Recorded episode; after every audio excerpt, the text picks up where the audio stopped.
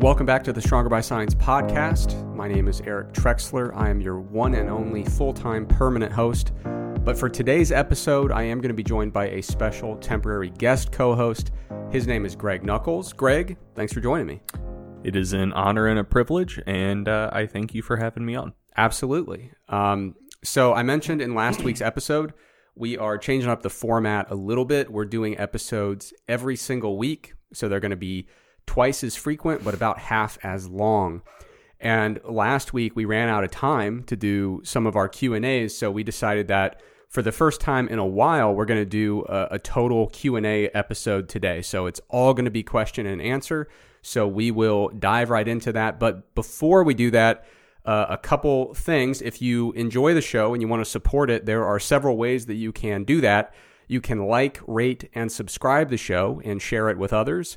You could use our discount code at bulksupplements.com. The code is SBSPOD. That gets you a 5% discount at bulksupplements.com. You could also subscribe to the Mass Research Review that Greg and I are both co authors of.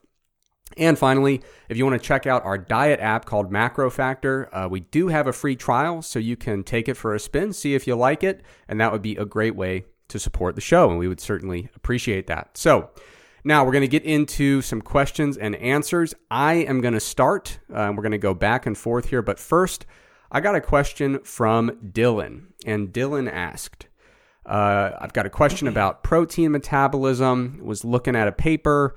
Uh, protein overfeeding resulted in no gains in body fat, even though the average caloric increase was around 800 calories. So Dylan was wondering if if there's even a possible mechanism that that our body can use to convert amino acids into uh, free fatty acids and then store them ultimately as fat tissue.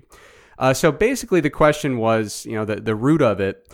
There are a couple papers uh, looking at very high protein overfeeding, and in those papers, there's a curious lack of fat storage. So uh, basically they said, hey, you know, have these really high protein intakes. We're talking upwards of three or four grams per kilogram per day. So, you know, the RDA for protein in America, the, the guideline says to shoot for like 0.8 grams of protein per kilogram of body mass per day.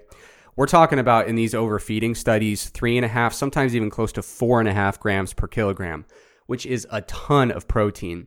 But in the course of these studies, these individuals who were free living individuals uh, were instructed, hey, eat these really high protein intakes, but keep doing your thing, uh, lift some weights, we'll see what happens.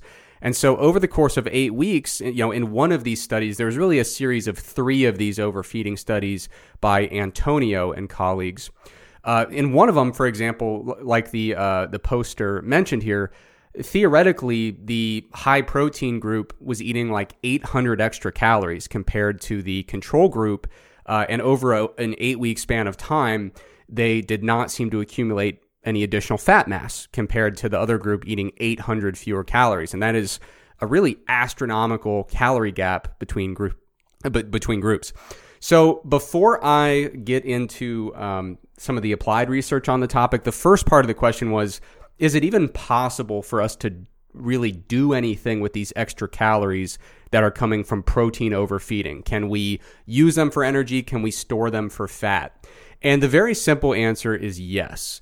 So, um, our body is pretty good at stuff, um, which is one of the reasons that there's so much argument in the nutrition world, is because, like, you can go on a really wide range of diets and feel pretty okay. And if you're really excited about your diet, you might even feel great about it. You know, so that that's why you you see so many people saying, I went virtually no carb, or I went really low fat, or all animal product, or all plant product, and everybody's stoked about it and everybody feels good. Yeah, there are about a half dozen different redundant pathways to accomplish virtually anything that you'd want to do, with very few exceptions. Like, you know, essential amino acids, there are a handful that your body can't manufacture itself.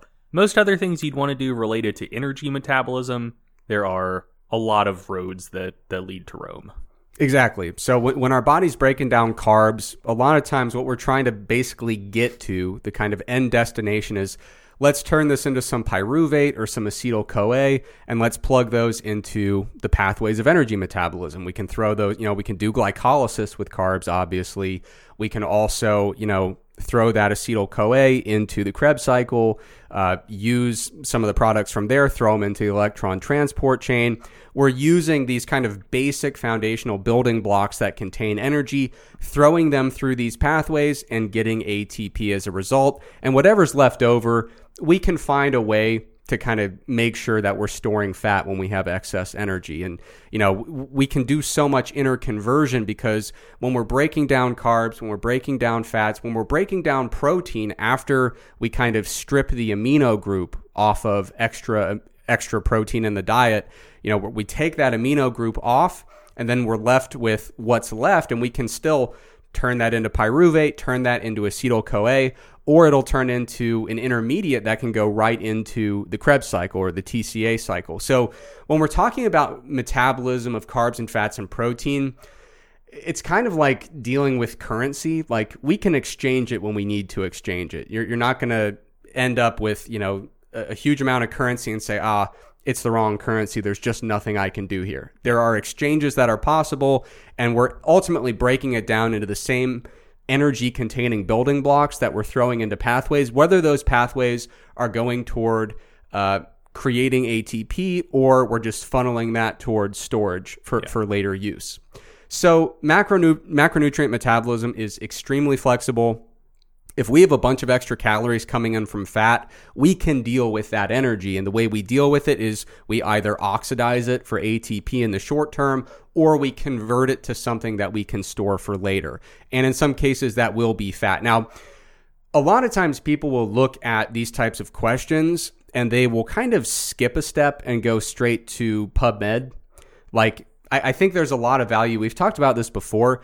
If you want to get a good handle on general metabolism, you want to start at the textbook rather than going straight to the individual experimental evidence, right? So sometimes I'll see people who are like looking for experimental evidence of protein getting directly converted to fat for storage you want to take several steps back, get the lay of the land for metabolism, and then start looking for what actually happens in experimental conditions. So, a, a, great example that's analogous is a lot of times people will wonder if we can store extra carbs as fat. You know, if you have a really high carb diet and you're overfeeding. And it's the same kind of question Do we have pathways where we can convert carbohydrate into fat um, and then store that? Sure, we do. But the body would much rather just burn off the extra carbs to the extent that it can and just store the dietary fat that's already fat. So a lot of times we'll see these really high carb overfeeding studies and experimentally it looks like there's not a lot of conversion to fat. Uh, you know, just straight conversion carb to fat. It doesn't mean it's not possible. It doesn't mean we don't have the pathways. It's just the body is crunching the numbers and saying, I'd much rather just oxidize the carbs and store the fat. And if I really must, then sure, I'll do some conversion of carbs to fat. So it's a, a kind of a similar deal with protein. Um, so yeah, protein, if we want to store it to, as fat, if we have to, we can ultimately convert it all the way down to like acetyl CoA and then do lipogenesis with that acetyl CoA and we can store it away. So that's the, the the short answer is yeah. If, if you're overfeeding, whether you're overfeeding carb, fat, protein, whatever, there are going to be differences in the pathways getting utilized in terms of you know what our body prefers to do in certain situations. Uh, the efficiency of fat storage will be different. So if you overfeed with 800 uh, calories worth of carbs versus fat versus protein, you're probably going to have you know a just due to the thermic effect of feeding, the fat is going to get stored very, very easily. Uh, the thermic effect of carbohydrate is a little bit higher. We might not store it with the exact same efficiency. Uh, and then protein has the highest thermic effect. So if you were going to say, I'm going to overfeed no matter what with a thousand extra extra calories on top of what I'm already eating, what can I overfeed and have the smallest relative amount of fat gain? It probably would go in that order, right? So you, you'd have an easier time storing the most uh, most fat tissue coming from fat as a, in an overfeeding scenario, slightly less with carbs, but it's kind of negligible, and then slightly less again with protein due to due to the thermic effect. Um, now, one thing that I think is important to recognize when it comes to the specific studies being mentioned here by Antonio and colleagues. Um, this is no fault of the participants or the researchers. I want to say that uh, on the front end here. But I am very skeptical uh, about the idea that there's these 800 extra calories and we simply don't know where they're going. I'm also skeptical that it's just 800 calories of like straight thermogenesis. Like that doesn't line up well with our understanding of metabolism and energetics. I think what you have to keep in mind with the studies by Antonio is these are free living participants and self reported um, uh, dietary data. So I think a really informative paper is one by Haun and colleagues. Uh, Cody Haun is actually one of our coaches at Stronger by Science. But they did a study where they had three different overfeeding conditions. Uh, and in one of them, it was they were trying to get people to just ramp up their whey protein week over week over week. So they said like week one here, take some protein, but week two and week three and week four, all the way to week six, they were supposed to increase their protein intake by 25 grams every single week. Um, and what happened in that study over six weeks, and they did very, very thorough nutrition reporting, it just didn't happen. Uh, like the, the people started on high protein diets. And if you've ever tried to go from like a very high protein diet to a very, very high protein diet, it's not fun. No. And like you would only do it if you literally had to. Yeah. So like I mean they basically started around like 175 grams a day of protein and they were supposed to increase 25 grams every week for 6 weeks. They ended up getting to like 195 or 200 and being like whatever dude, I'm done. And actually their their total calorie intake was lower than the other two groups mm-hmm. because you know, trying to force feed yourself whey protein it sucks and it's also very satiating. So what you'll find is if you're trying to give yourself 300 grams uh, of weight uh, or of protein a day, mostly coming from whey, you're probably going to find that you're not eating much else because you're yeah. very, very full. And unless someone's making you do it, you're probably going to do that for like three days and be like, this sucks. I'm not going to do this anymore. So I, have got a story related to that. I don't know if I've talked about this on the podcast before. I, I feel like I have, but I'm not positive. But uh, back in the day, um, when I was like maybe 19 or 20 or so, uh, I learned about DC like style bodybuilding, uh, like DoggCrapp training. And, uh, you know, so I, I got into all of that, and there's nutrition recommendations that go along with it.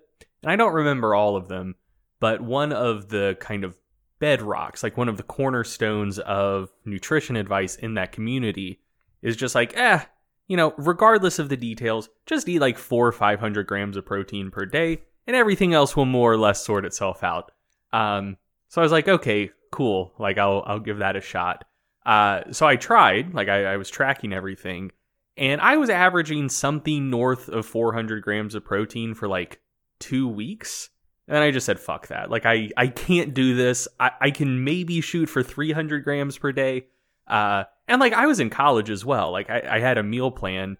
Um, but like the cafeteria didn't have many like good, relatively low calorie, high protein options. So what my diet looked like at the time is they had this little salad bar where you could put like little cubes of ham on top of your salad.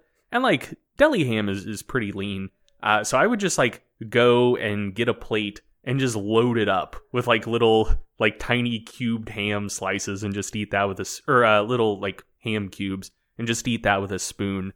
Um, which I imagine is probably more satiating than whey protein, and also ham is very salty. So I think I, I was, get, gonna, I was gonna say I hope that your blood pressure isn't too responsive to dietary sodium. No, I, I, I don't think it is. I, I don't think I'm like a sodium blood pressure responder.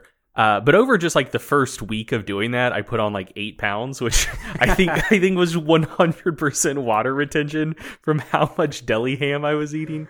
Um, but yeah, that shit was fucking miserable, dude. Yeah. Um, so anyone who is actually following that dietary advice, I don't think you benefit from eating that much protein, but if you are doing that and doing it consistently, uh, you have a lot more willpower to eat protein than I do.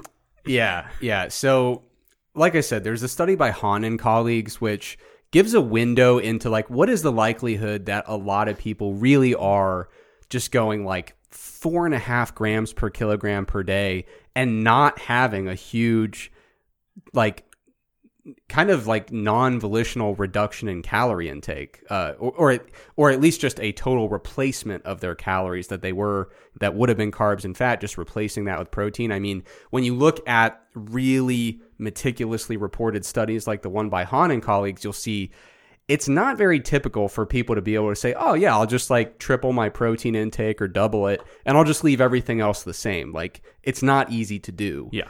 Um, and there's also a study by Bray and colleagues in 2012 where they did very rigorous overfeeding with varying levels of protein. So, like the levels of protein were 5% of energy up to 25% of energy, which I think spanned all the way from like right around the RDA, like close to that, like 0.7 or 0.8 grams per kilogram, uh, all the way up to like 3 grams per kilogram. And this study was complete inpatient metabolic ward. Every calorie that these individuals consumed for the study period, um, and I think it was eight weeks, which is really impressive if that's the case. Every morsel they ate was prepared and provided by the research staff, and every instance of them consuming calories was supervised by the research staff. And in that scenario, there was nothing weird about protein overfeeding. There was no like loophole where it's like, man, these are like free calories. Everything made sense in terms of the amount of fat mass that was gained and the amount of fat free mass that was gained. So, with protein overfeeding, the closer you get to really tightly controlled designs, the more protein overfeeding completely makes sense and does exactly what you'd expect. The additional calories, there's a little bit of uh, increase in energy expenditure due to the thermic effect of feeding. That might have a little impact on the propensity to store fat just because of burning calories. Nothing biochemically weird about that. Uh, and then the fat free mass, you know, it really just comes down to, you know, if you're having a huge increase in protein intake from a very low protein diet, you're probably going to store some extra fat free mass just because you were under eating protein previously. But uh, yeah, I know that there are some studies floating around that make it seem like there's some weird biochemical stuff going on with protein overfeeding, almost like it's some kind of biochemistry loophole that gives you free calories. It's really not the case. And uh, unfortunately, you know, the calories that are going in are going to be dealt with either through an increase in thermogenesis or just storage of tissue. So uh, that's it. Yeah. So high protein overfeeding, can it lead to fat gain? Absolutely. And that fat gain is very much in line with what we would calculate based on our understanding of metabolism. Mm-hmm. All right. You are up, Greg. Alrighty. So uh, this first question I'm addressing is from Derek in the Facebook group. Uh, and I'm primarily addressing it not because I have a great answer to it, but because every time we throw up Q&A threads, uh, someone asks some variation of this question. Uh, and I've avoided attempting to answer it for a long time, so whatever. Just gonna rip the band aid off, uh, mostly just to be able to link this every other time this question comes up. Anyway, the question is uh, I have always wondered why I ache more during my deload week. It doesn't even need to be after an entire block of training. My back tends to ache more a few days into the deload than it ever does during my training weeks. I have more nagging, aching, and pains as well. So, you know, basically, why might someone be experiencing more physical discomfort during deload weeks than, you know, when they're actually like actively training pretty hard? So the explanation that I've heard for this, so one one thing just to note on the front end, uh, I've not seen like direct human research on this, so we're we're purely in the realm of anecdote and kind of looking around for potential explanatory mechanisms. So anyone who is answering this question with a super high degree of confidence, uh, either they're aware of research that I was un- unable to find, or they're just kind of bullshitting. So just be aware of that on the front end. Uh, and I am going to do my best to, to not bullshit you with this answer.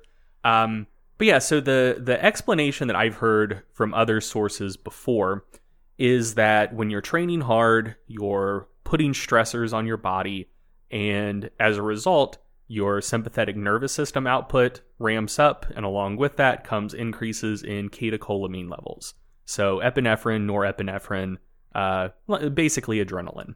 And those chemicals can, to some degree, uh, like numb pain or discomfort responses. Like, you know, I'm sure you've heard anecdotes from like athletes who maybe have a rolled ankle, but, you know, they put on an ankle brace and get on the court and, you know, they, they just forget that they've injured their ankle while they're actually playing. And then they get off the court and like they're limping all over the place. Like the, the pain comes back. Uh, and so, you know, maybe maybe that's just purely due to adrenaline. And I don't know that I fully buy that explanation for a couple reasons.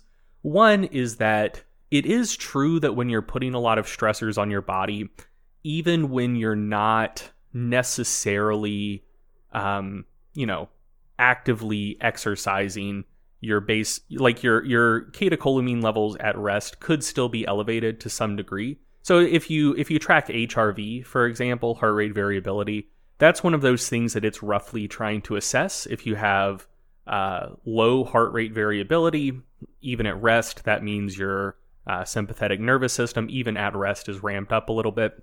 So, um, you know, th- that dynamic is in play, but I, I think that the level of sympathetic nervous system output and the level of adrenaline you need to like pretty significantly numb pain is quite a bit higher than it would be at rest, even if it is somewhat elevated from baseline. You know, so when you're actually training, you might get a pretty intense analgesic response, uh, like a, a pain reducing response from some of those chemicals. But even if they are slightly elevated at rest, I don't know that it would be enough to be physiologically relevant for like numbing pain and discomfort.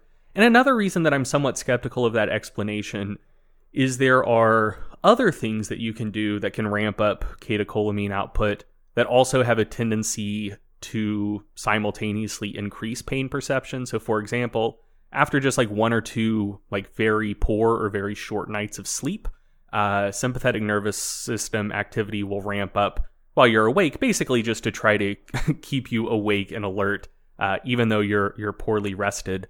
Um, and inadequate sleep also tends to be associated with increased pain perception. So there there are other things that have a similar effect on the sympathetic nervous system as a training block would that would tend to increase pain perception rather than decrease it.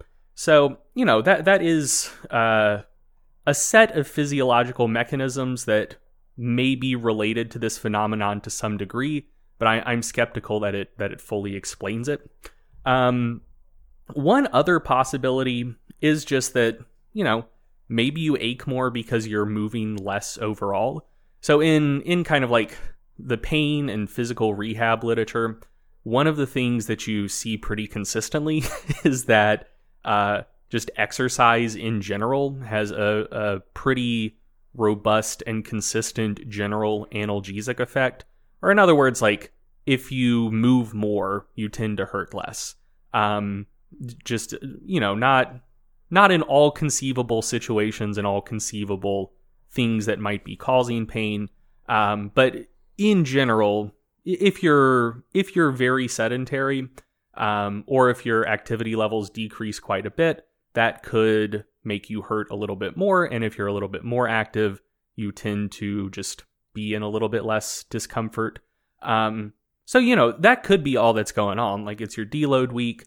So you're you're taking it easier in the gym and maybe as a result like or even purposefully one of the things people will often do when they're deloading is they just try to take it easy in general like the idea being you know I, i'm trying to rest i'm trying to recuperate so i'm not going to go out of my way to be active or i might even go out of my way to be a, bit of a couch potato this week to really you know let myself fully recuperate from this training block i just did so, you know, that that could just be the dynamic at play. Like your overall activity levels are lower, um, you know, and as a result, the general levels of discomfort you feel are a bit higher. So that's another potential explanation. Again, I don't I I don't think that would be a complete explanation of this phenomenon, but that could be another uh, input in play. Um, and then another potential explanation um, is it could just be a matter of of your brain basically filtering the inputs coming to it and kind of giving primacy to whatever the most intense input is. So that was that was a very bad just introduction to this explanation. But basically like you're training hard, maybe you're experiencing some pretty intense or, you know, at least like moderate DOMS, delayed onset muscle soreness. So, you know, it could be that those sensations like eh, maybe a little back pain, maybe some joint aches or whatever, um, like maybe those things are there all the time, but there there's kind of a finite amount of stuff that your brain can make you aware of. Like your your conscious mind is is limited in terms of like how much you can perceive and process all at once. And so it could just be a matter of like, you know, your your brain is trying to send you what it perceives to be the most relevant information. And so, you know, it, it makes you aware of pain and discomfort. And so it could just be that you're you're experiencing enough muscle soreness when you're training hard that those kind of like lower level discomfort signals that are getting to your brain uh, aren't intense enough to kind of get pushed into your conscious perception. Uh, and then once you remove some of those other uh, like dis- uncomfortable sensations uh, as a result of training, then maybe some more of that low level stuff uh, is now you know th- the most intense discomfort you're feeling, and so your brain just kind of pushes that into your conscious awareness. So that that could be what's going on as well. All of which is to say, I think of those three things I mentioned, all of them could be contributing, none of them could be contributing. It's hard to say. We don't know for sure. Um, so just generally interpret that as food for thought. Good stuff. I will admit, um, I normally you're the person that takes forever. I went really long with my first question, so I'm going to try to do this one really quickly in All the right. interest of our dedication to shorter episodes. Where, Uh, where, where are we at already? uh, we're at about we're close to 30 minutes in. Hell yeah. So it's not not great. Um, so uh, I had a question from numerous safety 3796 and this was from a long time ago. I also was kind of putting this off much like you were with the last question. I I just didn't want to get into it because it, it's about uh, ashwagandha and uh, performance effects. So the, the question is basically, what are my thoughts about ashwagandha for physical performance? And it also specifically refers to a meta-analysis. Now, when I first got this question, I was like, cool, a meta-analysis. I love digging into those. Uh, if you're a mass subscriber, like I had a really painful hobby for a while there of kind of taking metas apart finding some little calculation errors and then putting them back together. Um, I say it was a painful hobby because that takes so long uh, if there's more than like four studies.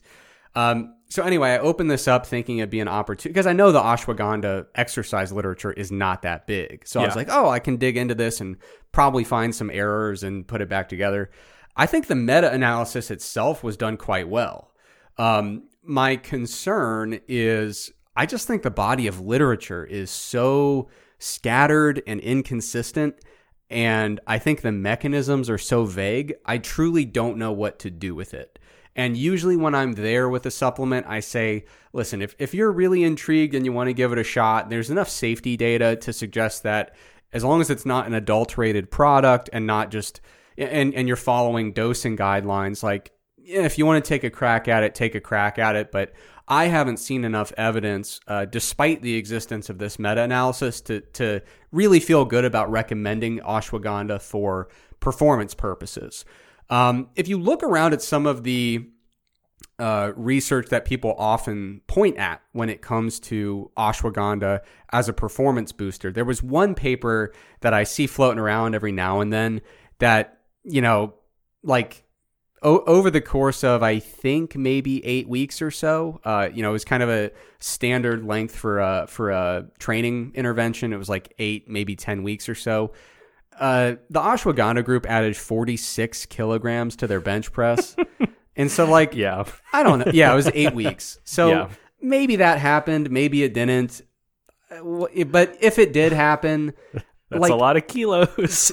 my my question is, to whom does that really generalize? You know, like Yeah.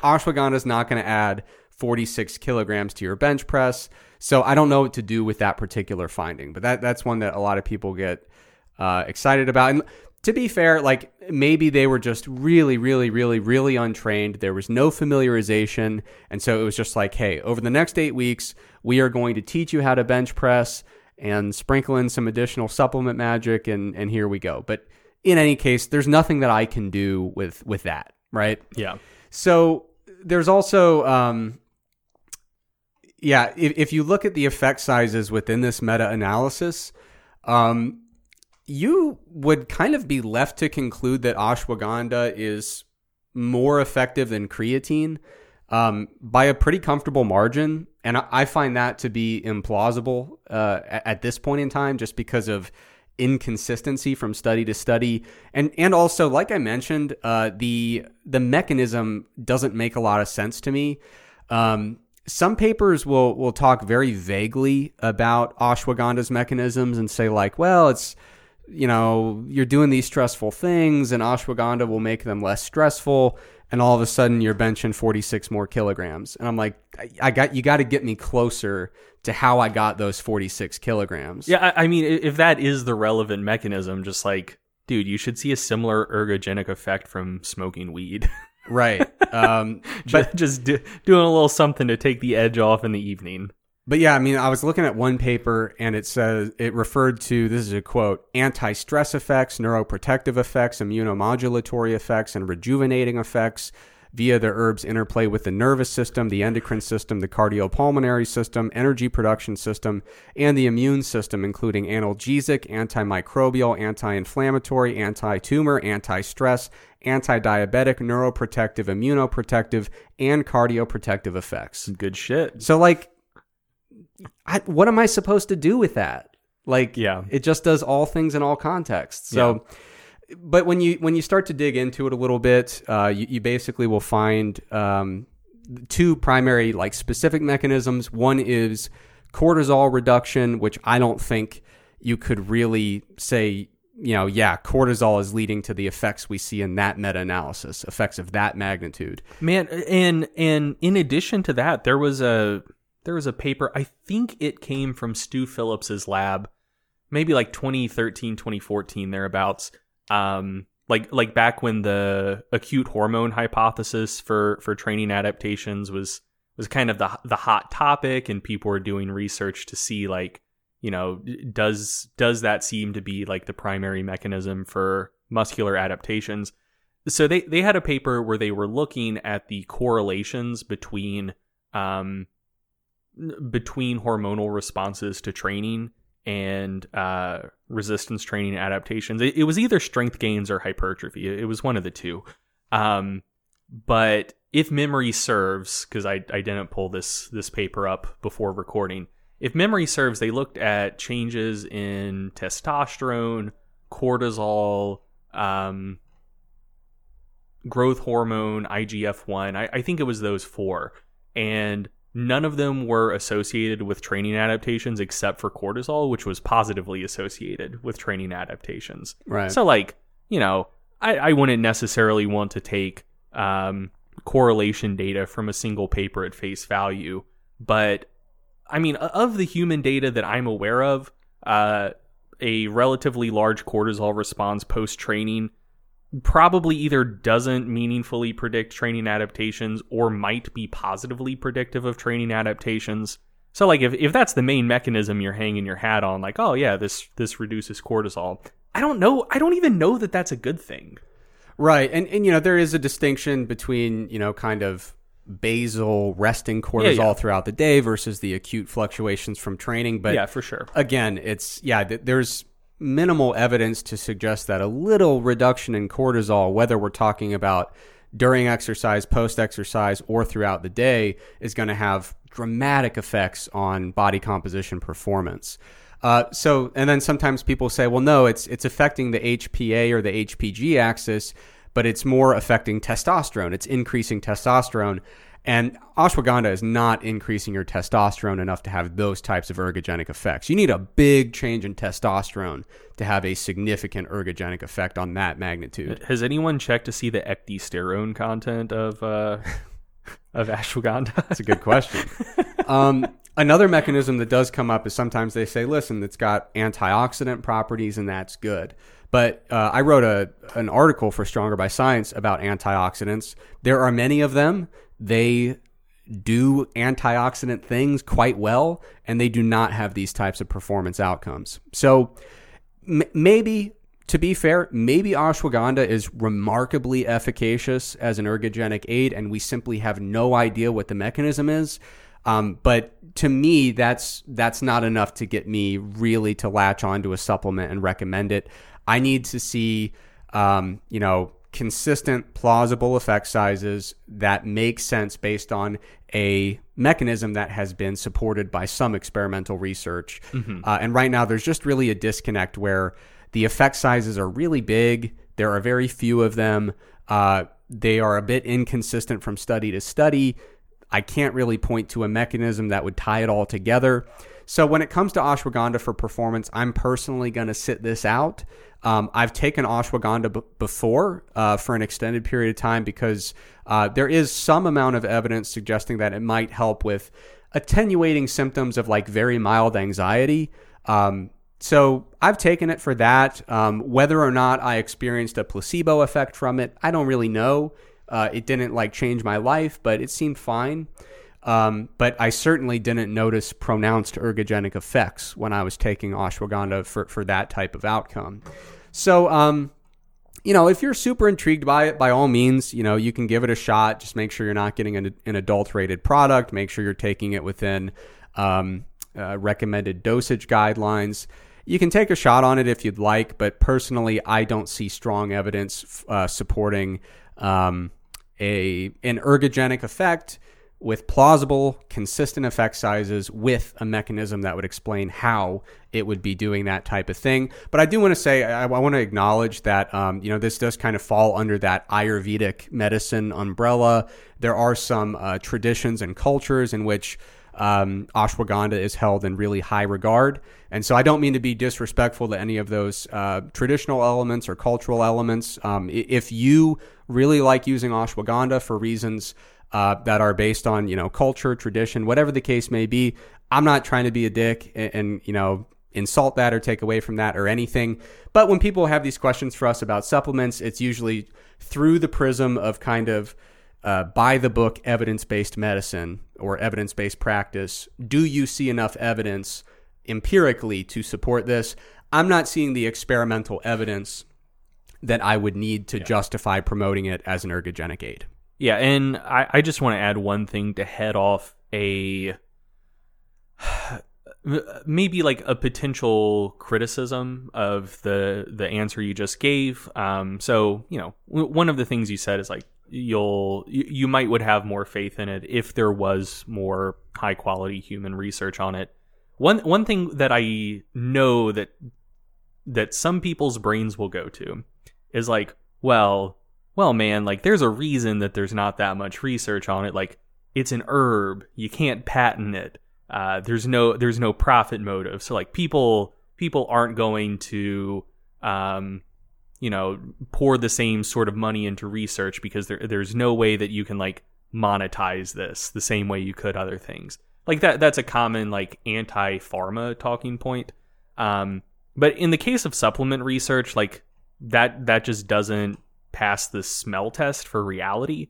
Because, like, a lot of the most studied supplements out there is shit that can't be patented because it's naturally occurring. So, like, creatine, for example, or caffeine, or fish oil. I think those are the three, like, like one, two, and three, the most studied supplements in existence, and they're they're all stuff that uh, exists in nature that you can't patent. Like, you can you can package and sell it, but you know, it's it's the same sort of thing as an herbal extract. Um, so yeah, I I know that some people some people's brains will go there as kind of an explanation for why there's not more high quality human data on it. Um, but in the case of supplementation, that uh, that critique just doesn't hold water. Yeah, and and like I said, uh, some of these findings they're they're just the effect sizes just seem too big to me, and mm-hmm. and I know that. Uh, you know, when people hear that, the first thing they think is just like straight up fraud. That's not what I'm suggesting, but like, a lot of times with studies, the first few papers that trickle out for any particular uh, supplement or treatment, whatever the case may be, a lot of times we see really inflated effect sizes and we see uh, effect sizes that are not generalizable, that, that are not representative of the true effect size. And only after we get a ton of different studies do we start to see, oh, the early phase of research for this ingredient, we saw a lot of publication bias and we saw a lot of inflated effect sizes that were not necessarily due to fraud or anything like that, but they were just sampling error and kind of the like first finders effect, where mm-hmm. where the first time you do it, uh, you you know there there could be several very uninteresting ashwagandha studies that are just kind of sitting in cupboards, you know, in the file drawer, and uh, you know it's only when you happen to get this kind of non-generalizable but flashy finding do you say, oh, this is something that could really make a splash." So, yeah. anyway, yeah, I, I'm not that into it as an ergogenic aid, but if you're into it, hey, more power to you. I feel you. All right, uh, moving on. I have a question uh, from the Stronger by Science subreddit from no underscore attention 6969 uh, who says, Greg, how are your lifts with weight loss?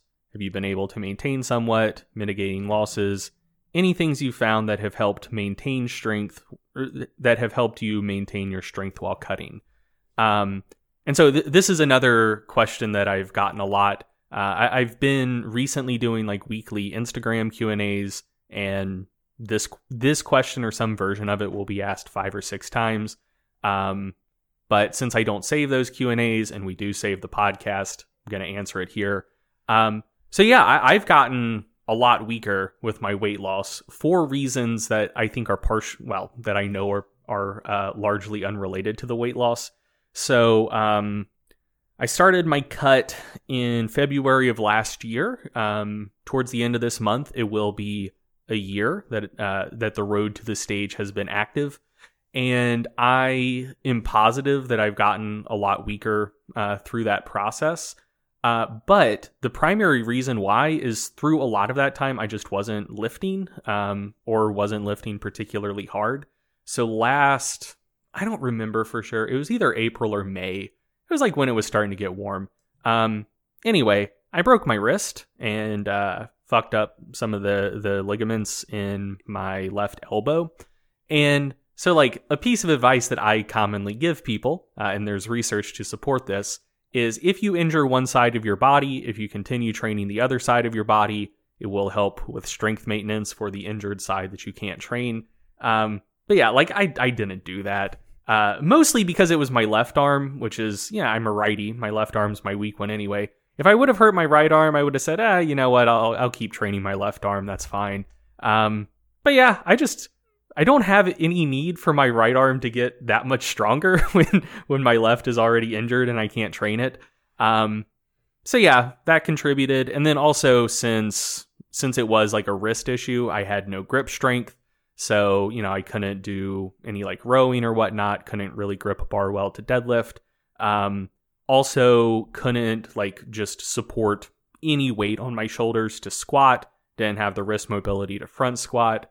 Um, like even a safety bar squat like just just the the pressure from the handles like i couldn't take any pressure down on that wrist at all so i just didn't do much of anything for a few months uh, while that was rehabbing and i think that was very very useful for me actually so one of the kind of like mental hurdles that i run into when trying to lose weight is since i do value strength training so much and since I value my own physical strength so much, one of the one of the kind of mental hurdles I'd I'd always run up against is like when a diet would be going pretty well, but my strength would start taking a little bit of a hit.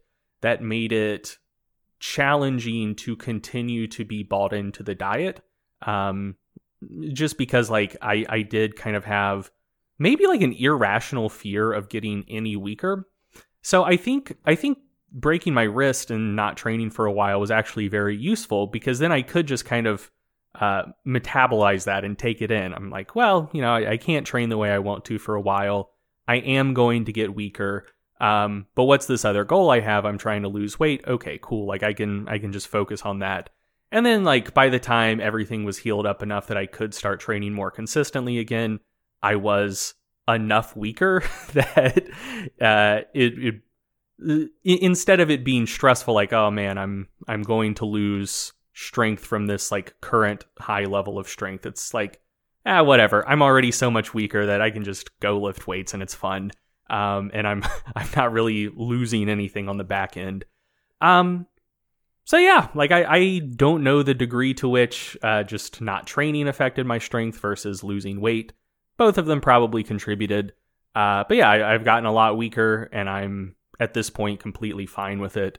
Um, and, and now now that I am training more consistently again, the strength is coming back really quickly. Like uh, the first time, like once my wrist could handle compressive loading pretty well, and I I put some weight back on back on the bar to bench press uh, I ground out a very, very challenging single at 315. And then by like my third bench press workout back, um, I did like a pretty comfortable triple with 315 on low incline. So, you know, that's probably somewhere around like a triple at 355 ish for flat. So, you know, it's it's coming back quick, and I'm sure a month from now my strength will still be lower than it was pre-cut, but like I, I'm pretty sure I'll, I'll retrain back to a relatively strong place.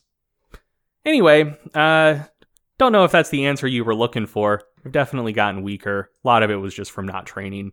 Um, and uh, yeah, just just accepting that I was going to lose strength and kind of using that injury as as a mechanism to allow me to accept that, I think has actually been very very helpful for me. So, yep, that's uh that's where I'm at. Good stuff. So I'm up next. I got a, a question that's been I, have gotten like three questions that are kind of like this, so I kind of merged them all into one. Um, with the road to Athens taking the Stronger by Science world by storm, everybody's crazy about it. Uh, there's a lot of questions about cardio these days. So someone asked me, is high intensity interval training better than low or moderate intensity steady state for uh, for body composition purposes. So looking at different approaches to cardio, high intensity interval, intervals versus steady state exercise. Uh, and also, what are some good interval training protocols, and how do you gauge intensity for those protocols? So, uh, I had a very recent article in Mass that was about this. There was a meta analysis by James Steele and colleagues, and James is very, very good at doing research. Uh, so, highly recommend his work. Um, they looked at a big old group of studies comparing steady state versus interval type training. They were specifically looking at changes in fat mass and fat free mass, so looking at body composition. Uh, and what they found was no meaningful difference in terms of fat loss or gains in fat free mass. So, fairly modest effect for both outcomes. Uh, in both cases, they lost about a quarter of a kilogram of fat and gained like a tenth of a kilogram of fat free mass, um, which is an important point. So, first of all, cardio or endurance type exercise, uh, it's great for a lot of things, um, but its independent effects on weight loss really are not that big. So um, a lot of times, some people say, "Oh, I'm going to take up running as an independent, standalone fat loss uh, endeavor," and uh, in many cases, you know, you might find that you have really, really positive impacts on your health, really great impacts on appetite regulation, things like that. But you know, as a standalone fat loss um, intervention, probably leaves a little bit to be desired. Doesn't mean it's not great for your health and well being, but if fat loss and weight loss truly are the goal, you probably want to do a mixture of doing some additional physical activity, whether it's cardio or otherwise, and then adding in a, a dietary component of some type. Um, anyway, it's important to recognize with this meta analysis this was uh, only one of the studies in the meta analysis included resistance training. So that obviously is a limitation, considering that most of our listeners uh, do a lot of resistance training. Um, so the question is, would the analysis would it have turned out way different if if resistance training were uh, included in a lot of these individual studies? I would argue probably not. Um, you know the the interference effect is usually where people start getting really focused when you talk about combining cardio with resistance training.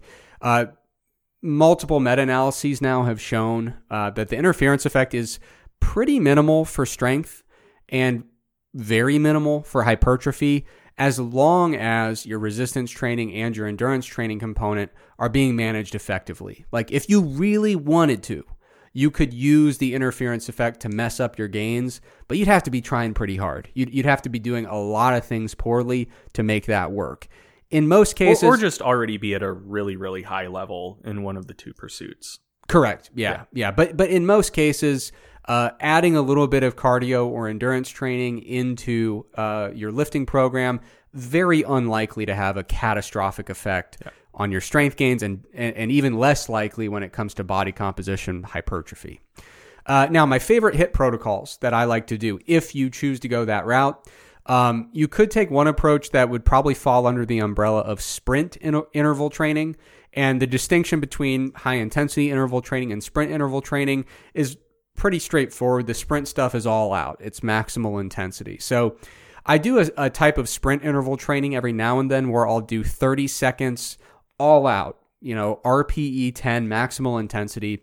And then I'll spend 90 seconds below the kind, I, th- I forget what the what the term is, but in, in grad school, they mentioned like the conversation threshold, basically an, an intensity of endurance type exercise where you could still hold a pretty comfortable conversation while doing it, right? So it, it's, I don't know how to convert that to a specific RPE, but pretty chill, pretty light. You're basically using 90 seconds to recover, and then you're right back into another 30 second sprint. So I'll do that for 10 or 15 sprints in whatever modality you choose cycling, running, swimming, whatever the case may be. I also like a high intensity interval training protocol that's very straightforward. It's just one minute on, one minute off. The high intensity uh, part of it, I try to do it an RPE of like nine or 10. So, like, the the way I would I would frame that is if I'm doing it on a treadmill, by the end of that minute, I'm like, man, it's kind of kind of drifting toward the back of the treadmill a little bit. You know, mm-hmm. it's it's tough. You, you you feel like you're really at that nine or ten level with the RPE out of ten, obviously. And then the, the again the one minute recovery. I'll either rest entirely or I'll just do some light stuff below that conversational threshold where I could easily hold a conversation while I'm doing it.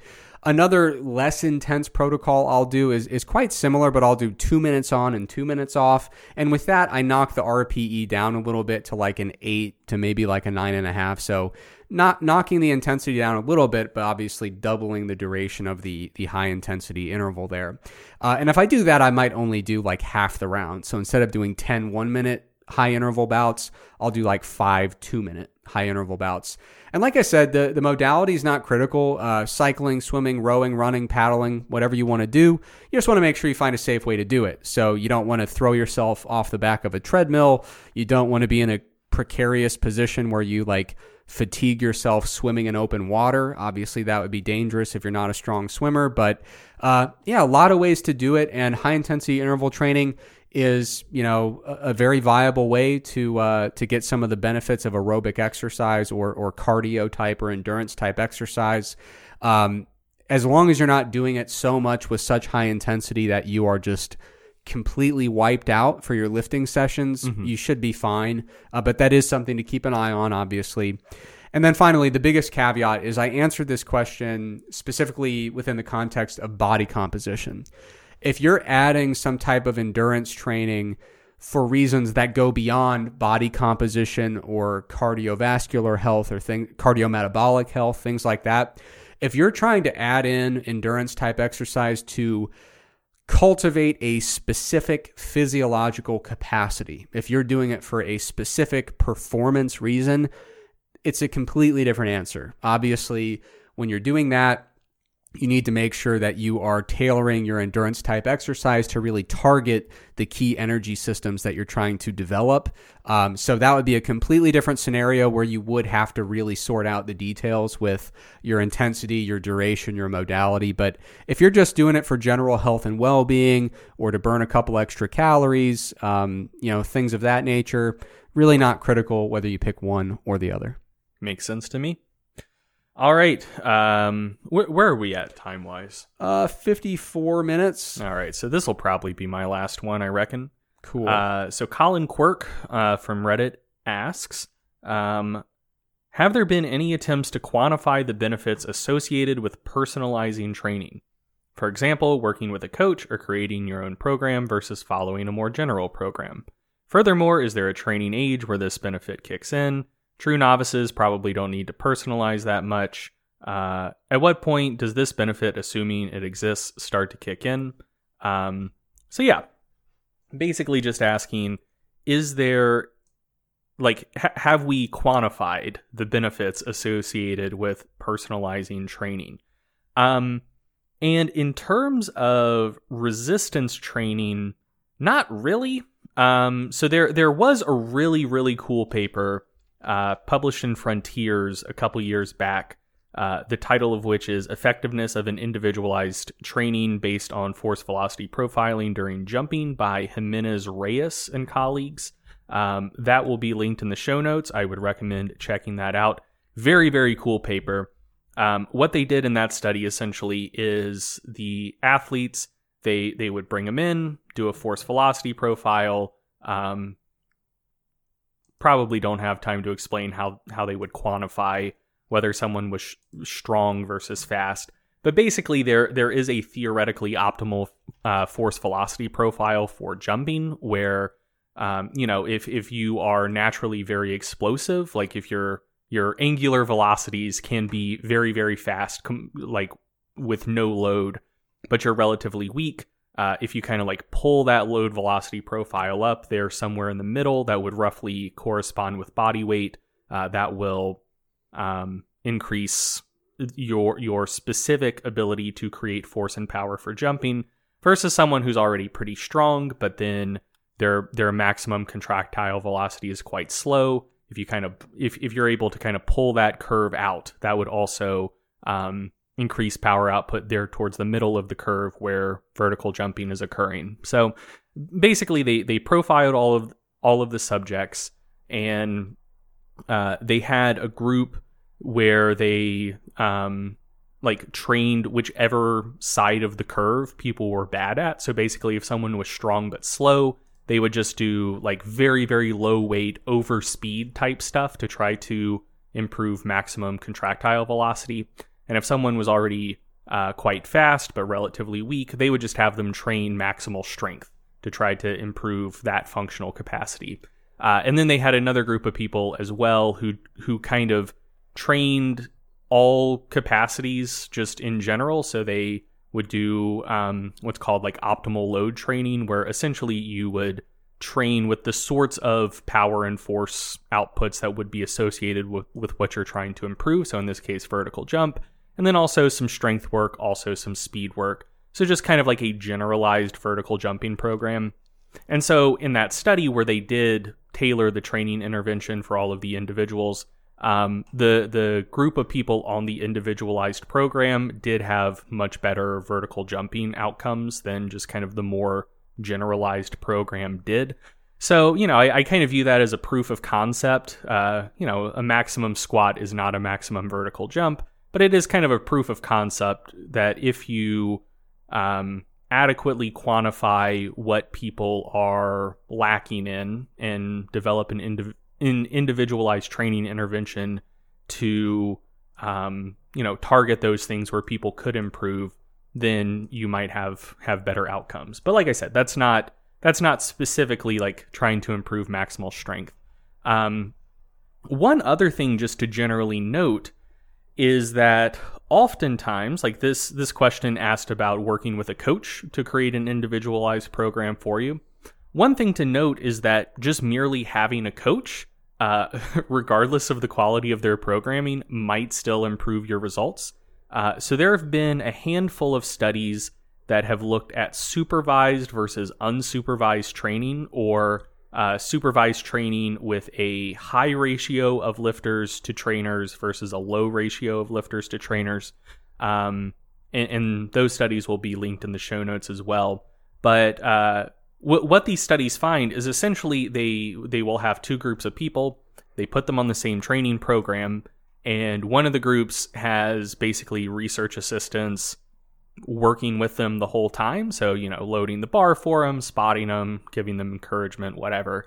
Uh, and then the other group of people, there is still a research assistant sitting in the room. Um, and like you can ask them questions like, hey, I, I think I'm supposed to go up and wait on this. Like, should I? Or like, hey, how did my form look? But they're not like actively monitoring and coaching you through the entire workout. Um, but it's same training program regardless.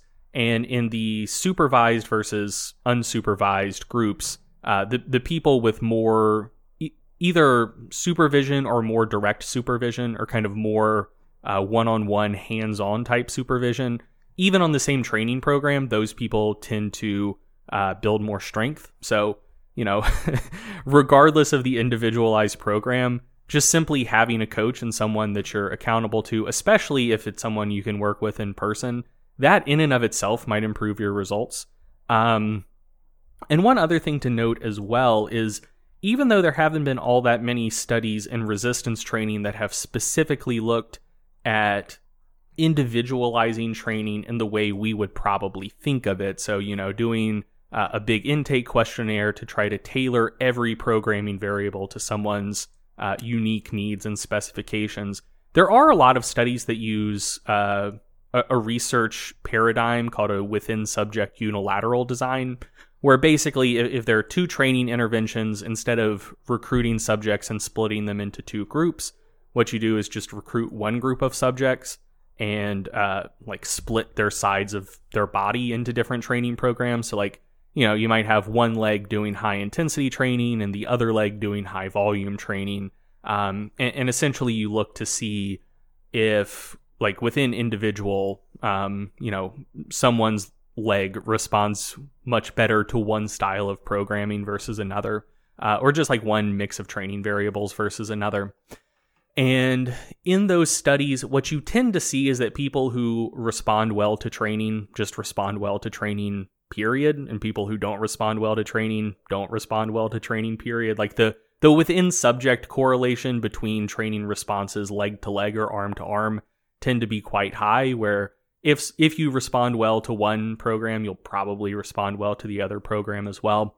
Uh, there was one particular within subject unilateral design study uh, that's not coming to mind right now but the details of it come to mind. Um, so it was looking at manipulating frequency and volume, where if memory serves, there were three conditions. There was a twice per week training, three times per week training, and five times per week training, if memory serves. Um, and essentially, the the workout days were the same regardless. So you know, it, it was just like three sets of quad work every time you train. Um, and so you know the uh, like like training five times per week not only was frequency higher but total volume was higher as well because the per session volume was the same regardless and so that was that study also used a within subject unilateral design and that's the only paper coming to mind where there really were pretty big uh, within individual differences where some of the people did respond quite a bit better to the lower volume and frequency and some people did respond quite a bit better to the higher volume and frequency, where, like, you know, if you had one 2x leg and one 5x leg, uh, on average, there were larger gains in the 5x legs than the 2x legs. But there were quite a few individuals where the 2x leg or the 3x leg did have quite a bit larger gains than the 5x leg. And that suggests to me, like, because there have been all sorts of interventions that have used um, that sort of experimental design. And, and that's the only study coming to mind that used that type of intervention where there were pretty large within subject differences between sides of their body, which suggests to me that more than anything else, the factor that needs to be individualized is just total training volume and, and kind of like the optimal level of volume uh, for hypertrophy and strength outcomes probably does vary quite a bit between individuals. So you know, if you're looking for, you know, hey, I, I do want to individualize my training, what variable should I look at that will likely give me the most bang for my buck? Um, I, think a, a combination of volume and frequency probably are the things that need to be individualized the most. Um, and other factors, you know, might make a small difference, but but probably aren't going to make just a night and day difference in terms of results. So yeah, that wasn't a very direct and succinct answer to that question. Long story short, there's there's not that much research on specifically on just kind of the generalized concept of individualizing resistance training versus putting everyone on the same program. Largely just because that would be a difficult uh, study to design and for it to pass peer review. Like you know, if if you're say trying to customize four different variables, you got frequency, intensity, volume, and exercise selection or something like that, and you have a big screening questionnaire where you know you try to to optimize all four of those variables for a group of 20 people versus another group of 20 people who are all just put on the same training program you would probably wind up with on average different enough training interventions in those two groups that reviewers would would look at the paper and be like well you know what what are you actually studying here? Like maybe the concept of in individualization but what if the individualized group just wound up training with way higher training volumes. Like, could you really say that individualization was the driver here versus just whatever other training variables wound up differing between the groups? So, you know, I would be interested in reading that study, but I, um, I would not. Uh, I would not want to be the person designing and conducting that study. So yeah, direct research pretty lacking. Um, but like I said, with the with the vertical jump study, there is just kind of like conceptual evidence in favor of individualization. I do think that a lot of the benefits from working with a coach might come from the program itself, but I think a lot of them just come from working with a coach, and there are inherent benefits to doing that. Um, and if you're interested in kind of indirect evidence related to individualizing training variables and the sorts of magnitudes of difference you, you could expect from tweaking a variable here or there. Just keep an eye out for uh, for studies that employ a within subject unilateral design because that that's sort of the research approach that gives us the best evidence for the for the types of differences you could expect within subject from from tweaking a variable here or there. You know, I think you said something really important there. Um, that somebody ought to do that research as long as it's not you. Yep. Um, as you know, I cut my teeth in the laboratory with my hands on the ultrasound. Uh, and the further I get removed from it, I find myself saying that more and more and more. I'm just like, man, somebody's got to do this. Um, but absolutely not me. Yeah. It, it is hard work, man. Doing research is tough. And in that spirit, I do want to uh, kind of clarify and contextualize one of my previous answers I was talking uh, flippantly about a study about ashwagandha, and I said like, "Oh, bench press went up 46 kilograms. Maybe that happened. Maybe it didn't." I said something like that. I want to clarify that because I, I, I don't want it to sound like I'm alleging fraud or disparaging the individuals associated with the study. My concern with that study is uh, the change the change in bench press, even in the placebo group is astronomical. It wasn't it like 24 kilos in the placebo group or something like that? Uh, 26. Yeah. Yeah. So, so the reason I say, you know, maybe that happened, maybe it didn't, um, is not that I, you know, I'm not like alleging anything nefarious or anything like that, but my concern is that without uh, a really good standard or a really good familiarization phase, if you are recruiting from a pool of individuals who are ready to add that much to their bench press in eight weeks, there is so much noise and volatility. There are so many big things happening in your data, fully unrelated to the supplement intervention, that it really undermines the generalizability of those findings. Mm-hmm. So I just wanted to clarify that point. Uh, my big concern there is like, if you have this group of people who they're just going to touch this weight and grow no matter what, it's really hard to make inferences about a supplement within that context. And I think that the I think that the baseline bench press measurements were very, very low, and, probably they would have had more generalizable data if they just kind of bit the bullet and said, "Let's do." Let's do six weeks or eight weeks of familiarization and then yeah. begin the supplement trial. Because when you've got, you know, the placebo group almost doubling their bench press in eight weeks, what could you possibly say about what the the actual supplement's doing? There's so much noise and volatility. I mean, mm-hmm. uh, yeah, there, there's just a lot of moving parts when you have that much lack of familiarity with the testing outcome that's being measured. Yeah. So, um, yeah, it's it's one of those things when you when you do the research, you, you realize like, man, we got to give people a break and be more charitable with you know with how we interpret studies. But anyway, I just wanted to clarify that uh, to uh, you know out of respect for the authors.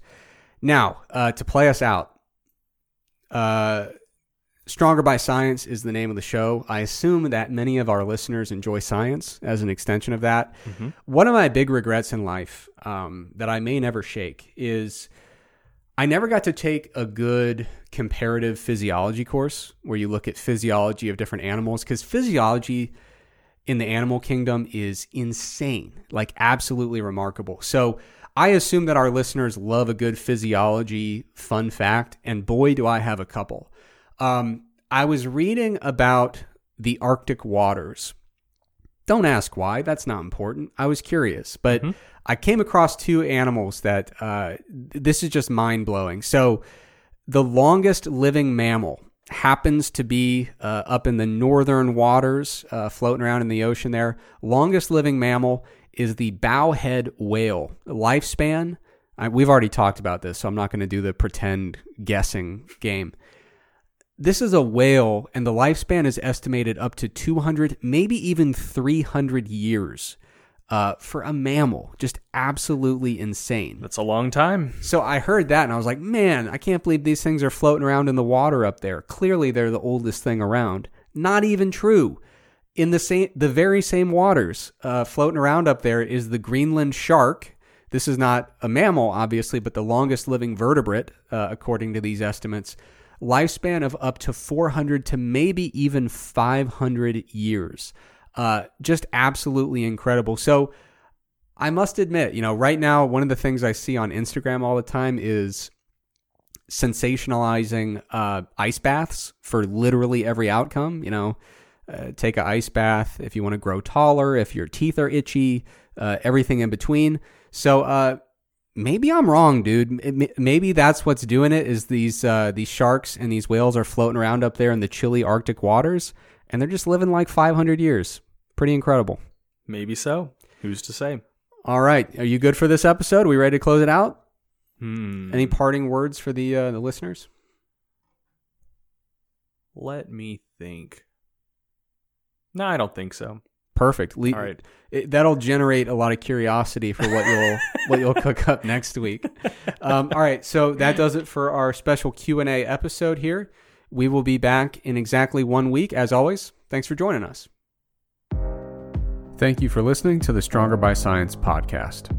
If you enjoyed the podcast, be sure to sign up for our free newsletter to get concise breakdowns of relevant research, as well as 28 free training programs for all skill levels and all schedules. We hate spam just as much as you do, so we'll only email you when we have something really interesting to share with you. You can sign up for the free newsletter at strongerbyscience.com slash newsletter, or just go to the Stronger by Science homepage and click the free programs button at the top. If you want to join in on the Stronger by Science podcast conversation, be sure to check out our Facebook group and our subreddit. The links for both are provided in the description of today's episode. Finally, please remember that we are not medical doctors or registered dietitians. So, before you make any changes to your exercise or nutrition habits, be sure to check with a qualified healthcare professional. Once again, thank you for listening, and we will be back soon with another episode of the Stronger by Science podcast.